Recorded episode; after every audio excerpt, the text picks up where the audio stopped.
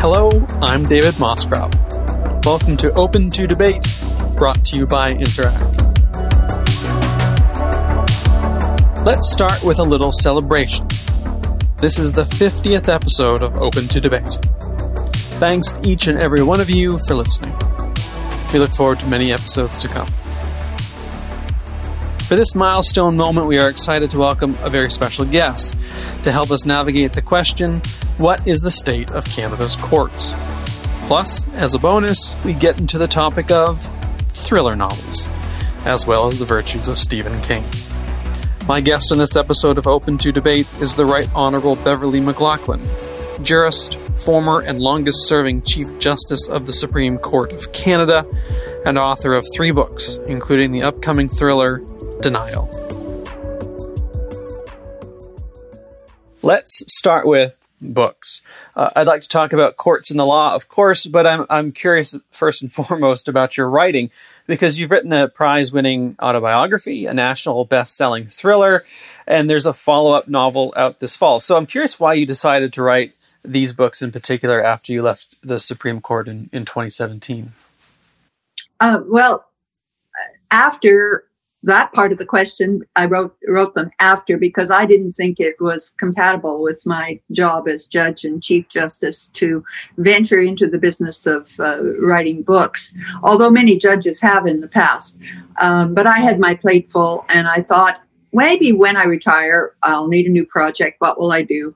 I had always, before I became a judge, uh, had an idea that I would like to try my hand at fiction. It was a very foolish idea. I had no idea how difficult it is to write fiction. And I had no experience in it. I never had any training in it. But I love to read, and I had this idea for writing about a feisty young female uh, lawyer in the criminal bar uh, who uh, deals with uh, different problems. Uh, so I had never been able to f- pursue that during my 38 year or so years as a judge. Uh, when I retired, I said, well, uh, I will uh, see what comes of it. I never really expected it to get published, but I had a lot of fun kind of putting together the first draft, which uh, you won't be surprised, required an enormous amount of editing.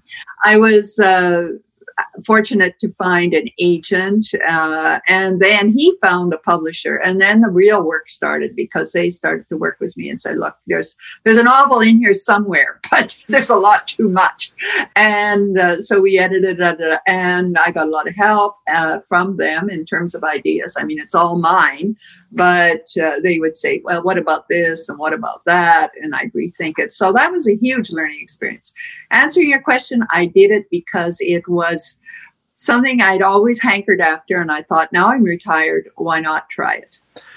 It, you know, did you know that William F. Buckley did sort of the same thing? It's sort of stun- somewhat stunning to me to, uh, years ago reading his interview in the Paris Review, and he was talking about he was writing spy thrillers while he was doing all the rest of his work. And and it, it, makes me wonder if, if there isn't something among so many of us to want to have a different sort of creative expression and creative outlet that we, we have to sort of set aside, but uh, eventually return to. But I'm, I'm, I'm sort of slightly relieved to hear that someone of your uh, pedigree and accomplishments felt the same sort of, was it devastation staring down a first draft? That's a good term. Maybe a bit strong in my case because they were very, very encouraging. Uh, they never said this is terrible. And I did find a, a publisher, uh, but it was a sense of, oh my gosh, uh, I really didn't understand what I was uh, attempting to do. And there's a lot of work to be done and, and, and, a, and a big learning curve. But it was fun. Well, we've done 50. This is our 50th episode. It's a very special episode for us. I think of all the advice that has been offered by all the, the guests, this uh, that that bit of advice, implicit, uh, to push through the first draft, I think might be really the most valuable for so many of our listeners who have probably been there after a first draft. Exactly, exactly. I'm curious where the ideas in the in the thrillers in particular come from. Uh, do you draw on your experience as a judge, uh, on on stories you've heard, uh, of, of, anecdotes? I mean, where does the, the where do the characters and the plot line come from? Well, there's a lot of questions there, but it really it has to come from inside you because there's no other source, right? Uh, and and one lives and one goes through different experiences and people stay with you, characters stay with you. Of course, you cannot simply take a character out of your life experience and then transpose them into fiction, but there there are aspects. So there's nobody in my novels whom I could say I was describing somebody I knew. There's no situation where I say I was describing a situation that I lived through, but there are aspects of it uh, that I then take up and play with and develop in a fictional way. Uh, but everything has to come from within you. And I think that this is why I'm so lucky. Uh, I've had such a full and rich life. And during my career in the law in particular, I met so many people. And as a judge, I saw so many conflict situations. And uh, I always was so interested in the psychology behind the people and why they got into the situation where that they got into and what was really motivating them. And so as a judge and a lawyer, this was always going on in my brain. I couldn't help it. And, uh, and so when I came to write, I had, uh, that experience to draw on as I created my fictional situations and characters.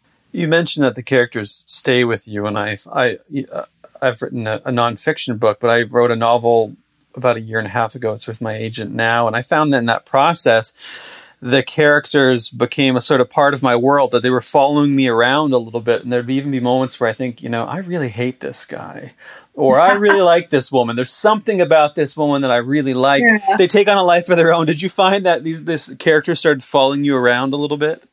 Yeah, they lead you around actually, because as you say, they take on a life of their own. And this is the amazing thing about any creative process. I think when you start off, you don't have a clear idea of exactly what's going to develop. I know there are some novelists who plot everything out, mm-hmm. but they can't have an idea of exactly how the words and the conversations are going to be uh, work out in advance. They simply can't.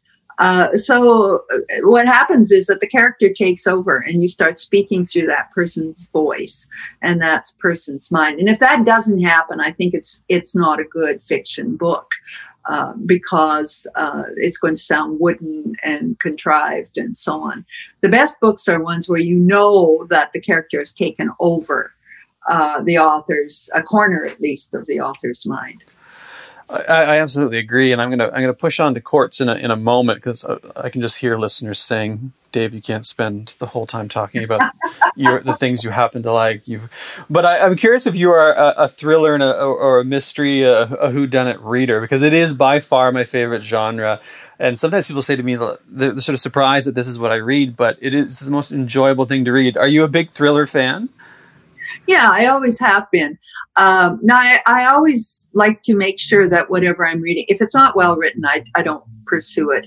Uh, but uh, if it's well written, it keeps you engaged. Uh, you like the characters or you hate them, but you are into them and their dilemmas. Uh, then it's then then you want to uh, read more.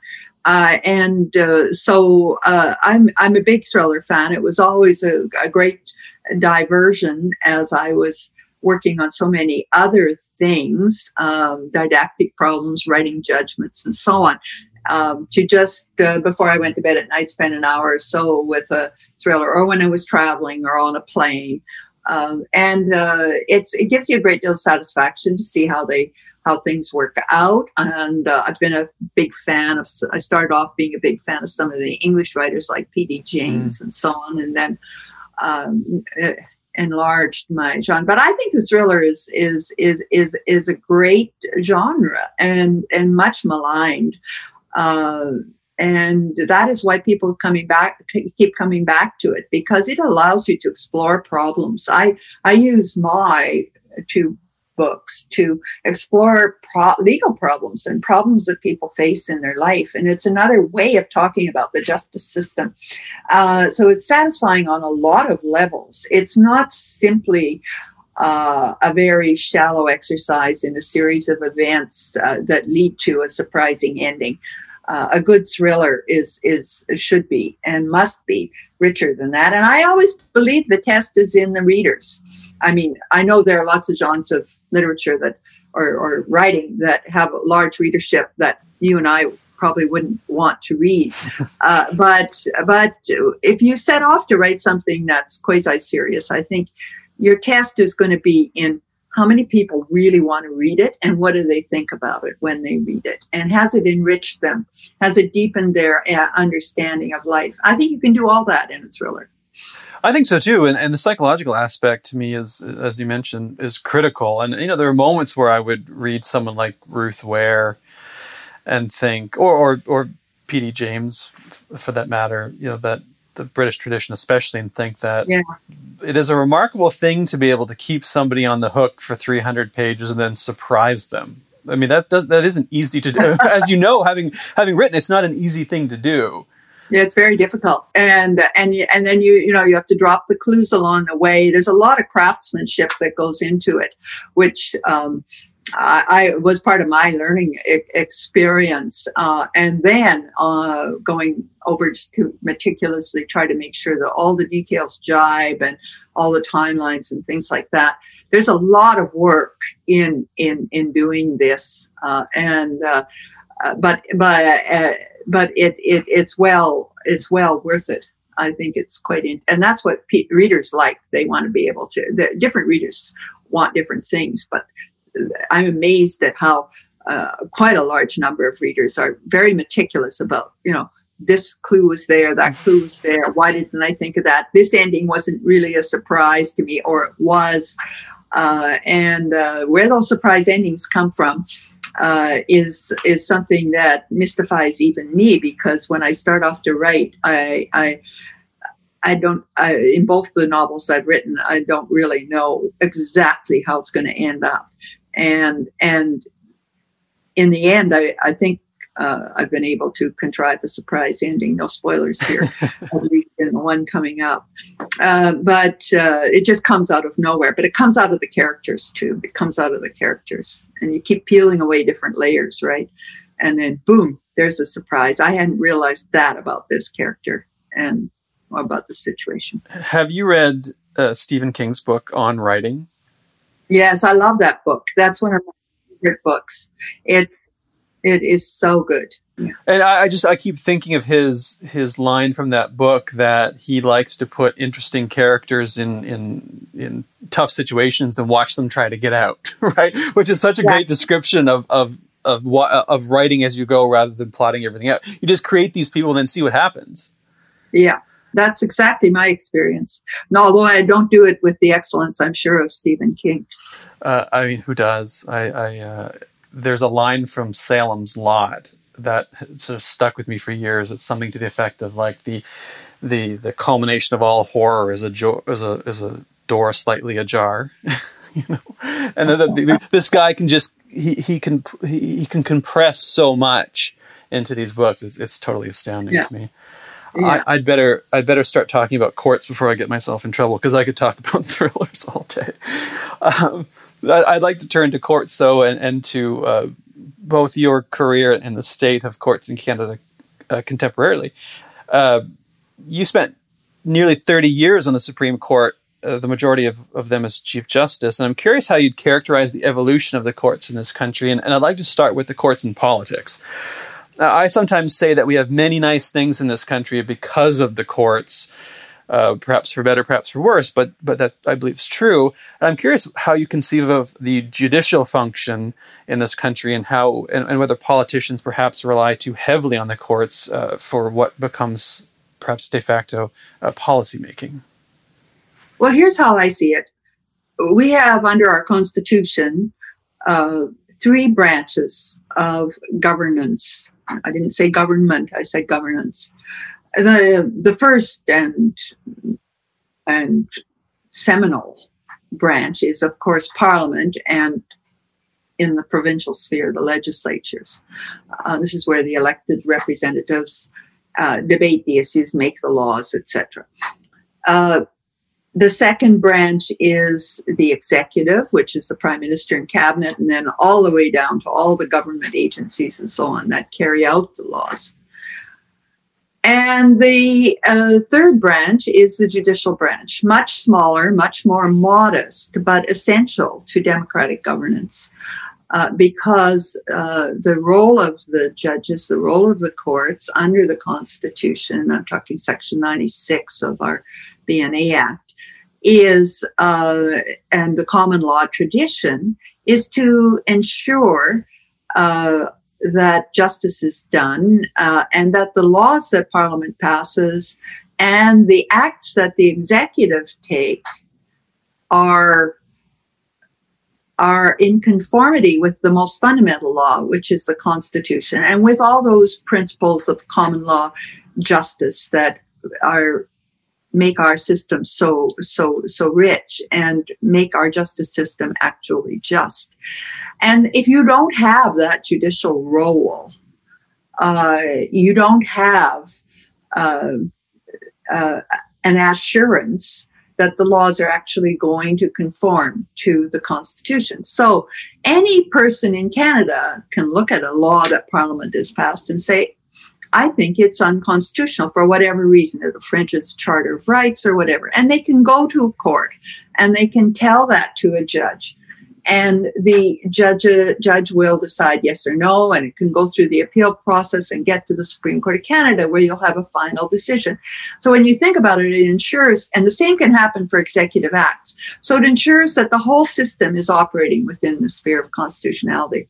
And of course then the courts also have a very large dispute resolution role which is and criminal law role and that kind of thing in judging cases, disputes between the crown and the individual, which is the criminal law in, in many cases, and, and usually, almost always, the crown versus whoever is alleged to have done the criminal act, and also civil civil disputes. And uh, so, in in these, those are the functions of the courts to to resolve disputes, to ensure that that uh, constitutional norms are maintained in governance. Uh, and there, there may be others, but those are the principal, principal roles and yet the court does in some ways sort of track with the broader society. I mean, there's a quotation of yours I quite like that, you know, I think the court belongs to the Canadian people and it should reflect the Canadian people. And that makes mm-hmm. me think of, of graduate school seminars I would sit in on this where, you know, professors would routinely say the court doesn't have an army. You know, the court, um, you know, tracks somewhat with, with the broader country and it has to in some ways at least circuitously justify itself to the broader country. And I'm curious if you if you see that court as as as leading public opinion, as following it, as, as reflecting the country back.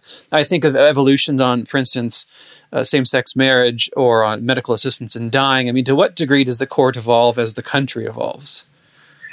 Uh, well, I think the court uh, does does um, have a, a function and a duty to uh, ref, uh, reflect uh, current thinking. But the evolution is not really a deliberate one. It's not like the court a court says, "Well, okay, today we're going to resolve." the law on this particular issue, uh, be it same sex marriage or assistance with dying. The court doesn't have an agenda, unlike politicians. It simply takes the cases that people bring. And of the people bring the cases that matter to them as society is evolving. So the court then has to get on that bandwagon and it has to look at the questions that are popping up. And so we saw during my time on the Supreme Court uh, issues uh, coming to the fore that had never really come to the fore before, partly because of the uh, under the charter, which granted uh, a new avenue to explore them, but indigenous issues. Uh, started coming to the courts in the late 80s and continued throughout the 90s and so on. And the uh, indigenous groups who probably felt they weren't getting very far just asking Parliament or whatever to do whatever they wanted, decided to go to court. And uh, under Section 35 of the uh, Constitution Act passed in 1982, they had a provision that guaranteed their rights. So they they litigated that, and through all of these cases, which was fascinating work for me, um, a legal structure uh, emerged, and rights were vindicated, and uh, and and indigenous people uh, found a new route to uh, have their rights recognized, not only by the courts, first instance by the courts, but then uh, by uh, Parliament and other people who took took these new rights up and worked with them. So, uh, in this way, uh, new issues as society evolves. These were old issues, but as, as it was evolving, they were just coming to the fore at the time of the indigenous come before the courts. And the same applies to other issues like uh, LGBTQ plus rights, to um, uh, uh, liberty in uh, issues, to uh, rights, uh, pro- procedural rights, fairness rights in a trial, a right to a fair trial. but these things all took on new kind of this is the problem we have today, and mm this is the problem the citizens are concerned about. So they're bringing it to the courts. So this ensures that the judges have to deal with contemporary problems, and it's they don't plan it that way, but they end up sometimes uh, they end up definitely reflecting society. And uh, I I doubt I'd use the word leading it, but they end up reflecting it and uh, putting into force the uh, the the sorts of or, or dealing with the sorts of issues that litigants want dealt with. Uh, at the same time, the court has sort of entered the, the popular consciousness, I think, in a, in a perhaps a different, more more present way than in the past. And and I think your years as Chief Justice have, have marked a lot of that that passage. And I'm curious about what you think of, of recent efforts to make the court more accessible and transparent. Things, for instance, like a Twitter account, you know, opened in 2015, plain uh, plain language summaries, question yeah. and answer sessions with the media and the Chief Justice. Uh, are these help? Are these helping Canadians get familiar with the court? Are they helping with accessibility and transparency? Well, I believe they're good. I, I worked on all of the initiatives you've just mentioned and tried to make the court more open and accessible. And I gave a lot of speeches where I talked to uh, the press, public interest groups, and so on, said, This is this is what your court is. We are your court, as you said a moment ago. The, and and this is the work we're doing, and this is how we go about it. And I want to listen to you too, and hear what you have to say. So um, so this uh, i believe the court does belong to the people and and they and and we live in a in an era when transparency uh, and accountability are absolutely essential to maintaining public trust in an institution now the courts aren't accountable in the sense that the judges can be elected and and fired and that kind of thing because that would be inconsistent with uh, ju- uh, the appearance and the reality, perhaps, of judicial uh, impartiality. Uh, you you can't have a judge making rulings because they fear that if they made if they if if they go a certain way, uh, they'll be fired. So judges have independence, but uh, within that, uh, we have to be accountable, and judges are accountable by their reasons by uh, their public interface, as you just mentioned, and and various other ways. But there, it is essential to be accountable, and I always felt that as Chief Justice, and I, I tried very hard to to be accountable in ways that were con- uh, compatible with the judicial function. Uh, what about diversity. I mean, this was something that that you've worked on. It's something I think there's a growing consciousness uh, uh about which in, throughout the country.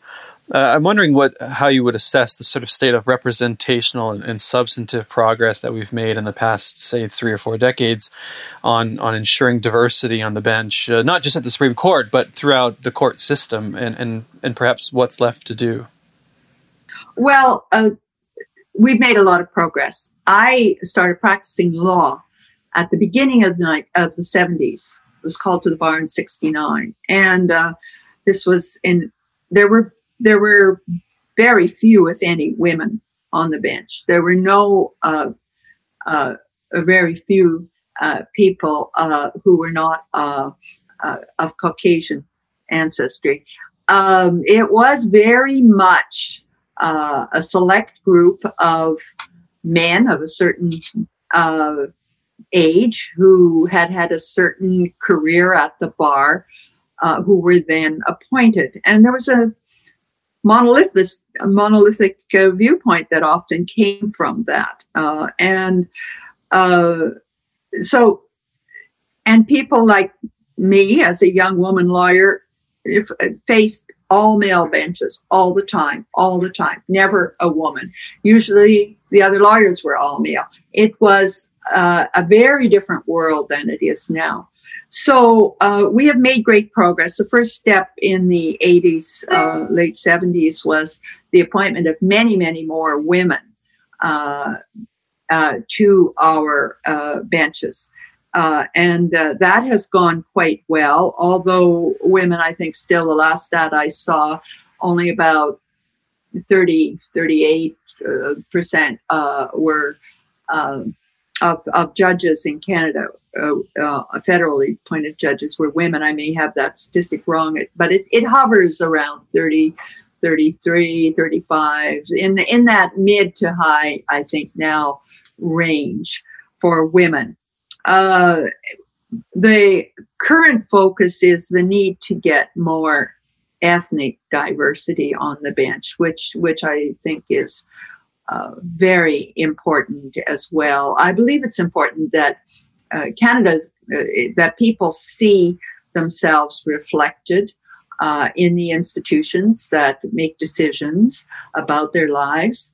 And Canada is no longer a white people's country. It never was.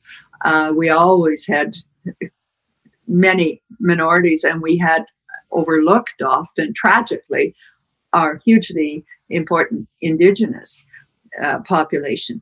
But but so this model of aging white men sitting in judgment uh, just doesn't work anymore and and people of all groups need to see themselves reflected now of course on on an institution like the supreme court of canada you only have nine judges and we have there's there's a limited possibility to get every uh, ethnic group uh, you can't on the on the on the court but there needs to be um, uh, a diversity of groups. And I'm looking forward also to, I'm sure it's going to happen that there will be an Indigenous judge uh, in, the, in the next years to come on the Supreme Court of Canada. But we're seeing uh, Indigenous people take up very important roles in, in the practice of law, in academe, legal academe.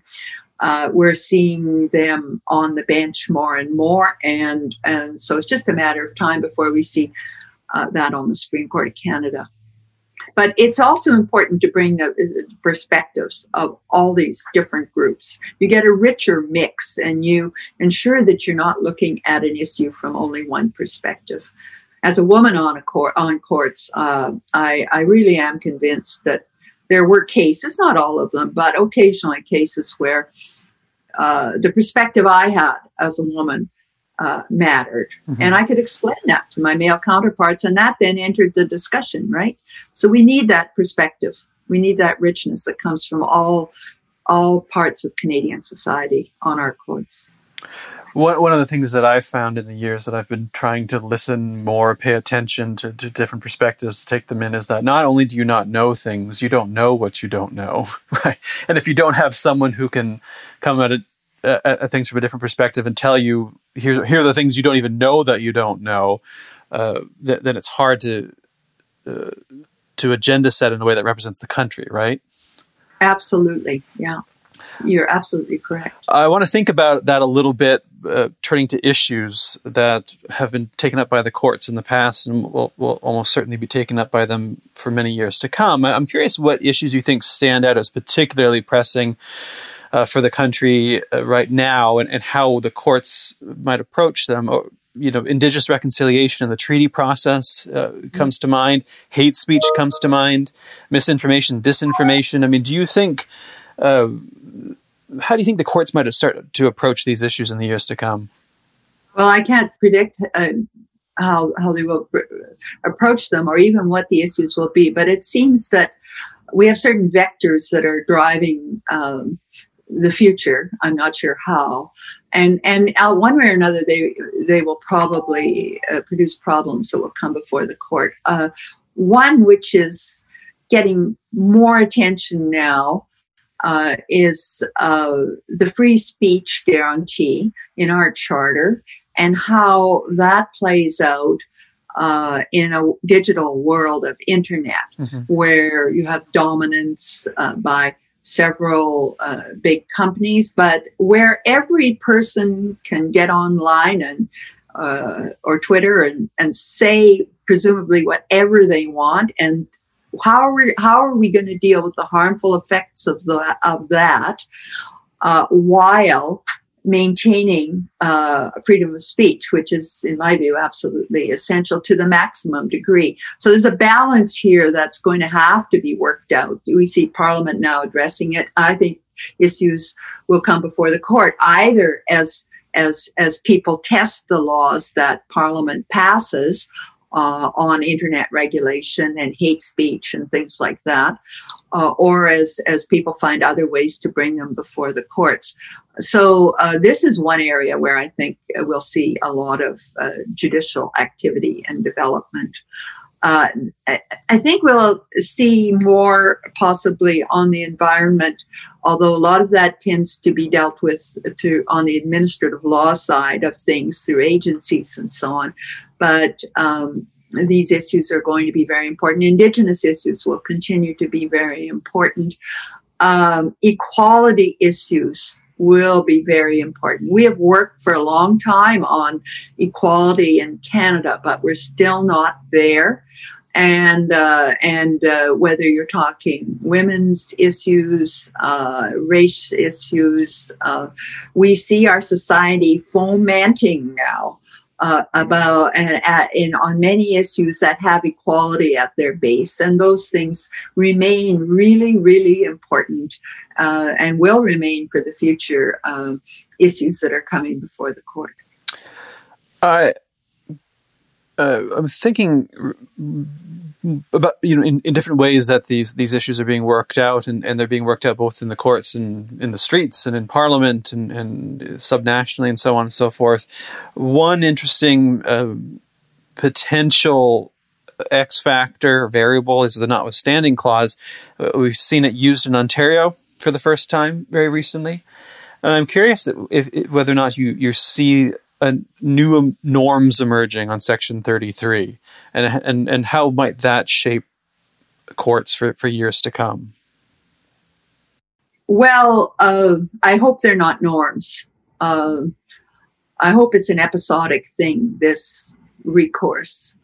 Uh, because it's it's a very serious thing uh, for uh, a government to say we are going to override the fundamental law uh, for the country and the provinces laid down in the Charter of Rights and Freedoms. The notwithstanding clause is there, and as a jurist, of course, a former jurist, uh, I respect it. Uh, but I, I would say it's a very serious thing to actually use it and it must be accountability. And the politician who uses it has to be accountable to the public in the sense they have to go to the public and say, uh, We've decided to take your rights away for five years. Uh, and that's supposedly the check. I hope it doesn't become routine that the public just gives a big yawn and says, Well, so what? I mean, people need to care about their rights and they need to send that message to their politicians. We care about our rights and we don't think that they should be lightly overridden. There must be very good justification for doing it. That's my philosophy on Section 33. It's there, we have to respect it, but there should be good justification, a very strong justification for using it. It's the uh, it's the accountability bit that worries me the most uh, mm-hmm. because it isn't as if I mean my background uh, specialty with my PhD is the psychology of political decision making. And it's not like voters are walking around caring about single issues all that much, right? To the point where it determines their vote choice. And I worry that normalizing Section 33 will allow politicians to get away with it because people just won't cast their ballot based on, you know, the use of Section 33, especially doesn't affect them in a in a tangible way, right? Yeah. Well, we all worry about that, and uh, and uh, we we we can only hope uh, that uh, that citizens will take their rights very seriously, and there are a lot who do, mm-hmm. Uh, and and that we never get to the stage where uh, recourse to Section thirty three is normalized. That there must always be justification for it, and very good justification. Um, and that's that's all that can be said on the matter. It would be very sad if it became normalized. Yeah, I very much agree, and and, and also the need to we need to pressure our politicians to respect forbearance, right? I mean, we've seen what happens globally when forbearance slips. We've seen it in the United States, for instance, and mm-hmm. I worry a great deal that it will start to slip here too. Um, mm-hmm. Uh, in, in, our closing minutes, there's a couple of things I want to touch on. The first is is life after the Supreme Court, uh, not not just yours, but of former justices in in general, and and what they ought to do, and perhaps what they ought not to do. I mean, there's there's recently been some cases where former justices have been uh, giving legal advice, high profile uh, legal advice on issues, and I'm curious if you see this as a constructive practice or whether or not there should be some limits to that. Um, well, uh, you know, uh, I, I, certainly uh, think it's it's uh, the right and can be constructive for someone who retires uh, from a court at a relatively young age. We're all living longer. These people have a huge amount of of expertise and knowledge, and and can constructively help. Um, clients uh, uh, with their legal issues, and to deny them the right to work in their field would be a very serious thing. Uh, but I think uh, the people uh, I have I have not chosen to I have chosen not to become a lawyer, but I am uh, because I didn't feel personally I wanted to really go back there. I was there once. But I remain involved in the legal world in dispute resolution and in a lot of uh, pro bono uh, access to justice kind of uh, projects that I'm working on. You cannot be a fully engaged lawyer or judge one day and then say, I'll never look at the law again. But when you do whatever you're doing, be it practice, be it dispute resolution. I think you can, you you you also cannot shed the skin you wore as a judge entirely, uh, and you have to uh, be sure that you don't. Uh, use the fact that you were a judge as some sort of trump over another lawyer, for example, who was not a judge. And you have to keep that level playing field. You're now back uh, practicing law or dispute resolving or whatever it is, but you don't uh, trade on the fact that you were once a judge. That's my view, and I think that the people who are doing this are very aware of that, and uh, and that uh, that's fine. Uh, what we don't want to have happen is uh, judges somehow saying, "I'm retiring, and now I'm going to use the fact that I'm a judge to to uh, give myself uh, some sort of edge. I'm better than my uh, legal opponent because I was a judge. That kind of thing would be distasteful and I think basically unfair because the courts have to be level level playing fields. And of course, most if you if you're a judge, there's general rule you don't appear in court on uh, any court uh, below um, or or to, to, the court you sat on. Mm. Uh, and so, if you're on the Supreme Court of Canada, you're never going to appear in court again. But you can give legal advice and help people. As we approach time, I'd like to close on this question. What do the years ahead hold for you? More thrillers? I don't know.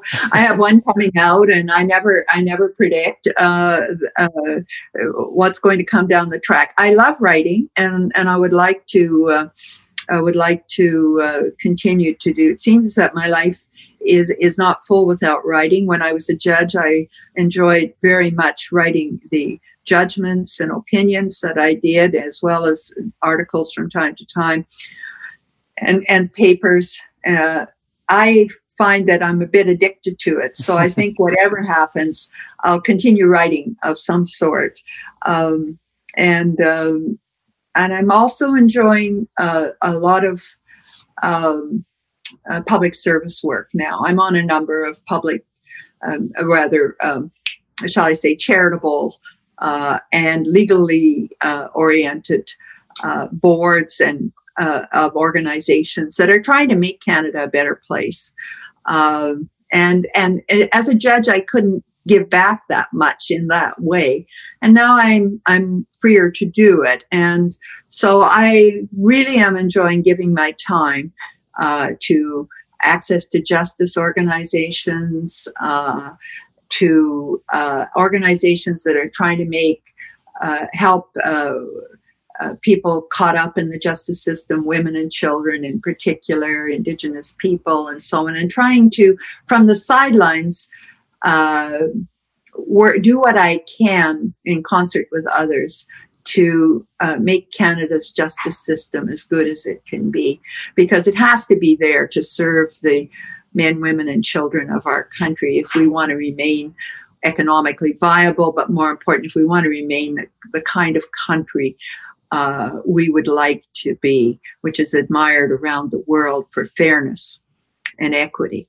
So there's a lot of work to be done, and I'm really enjoying doing that. Well, that is a, a, perfect note on which to end as, as we approach time. So, uh, first of all, thank you very much for joining me on this 50th and very special episode of Open to Debate. I appreciate it so much. Well, thank you, David. It's been a great pleasure. I enjoyed it.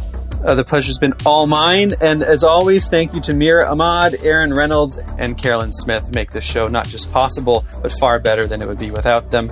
Uh, thanks to everyone who ha- has uh, stuck with us through 50 episodes. We're going to take a summer break, be back in the fall, uh, and here's to another 50 after that, and 50 after that, and so on until, who knows, until I um, someday can spend my days reading thrillers and even writing them. Thanks, everyone, and we'll see you again soon.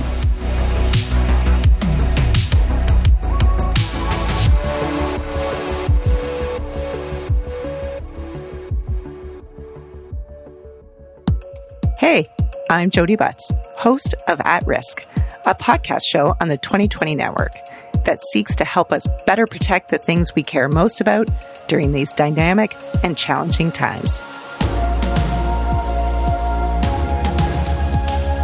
Risk is about better understanding the role of risk in our everyday lives and how best to manage it. I speak with interesting Canadians like astronaut Colonel Chris Hadfield, Olympian Hayley Wickenheiser, entrepreneur Tarek Haddad, and Canada's 18th Prime Minister, the Right Honourable Brian Mulroney. Do you really care about something if you're not thinking about how you could lose it? You can find At Risk on your favorite podcast app or on the 2020 network. Thanks for listening.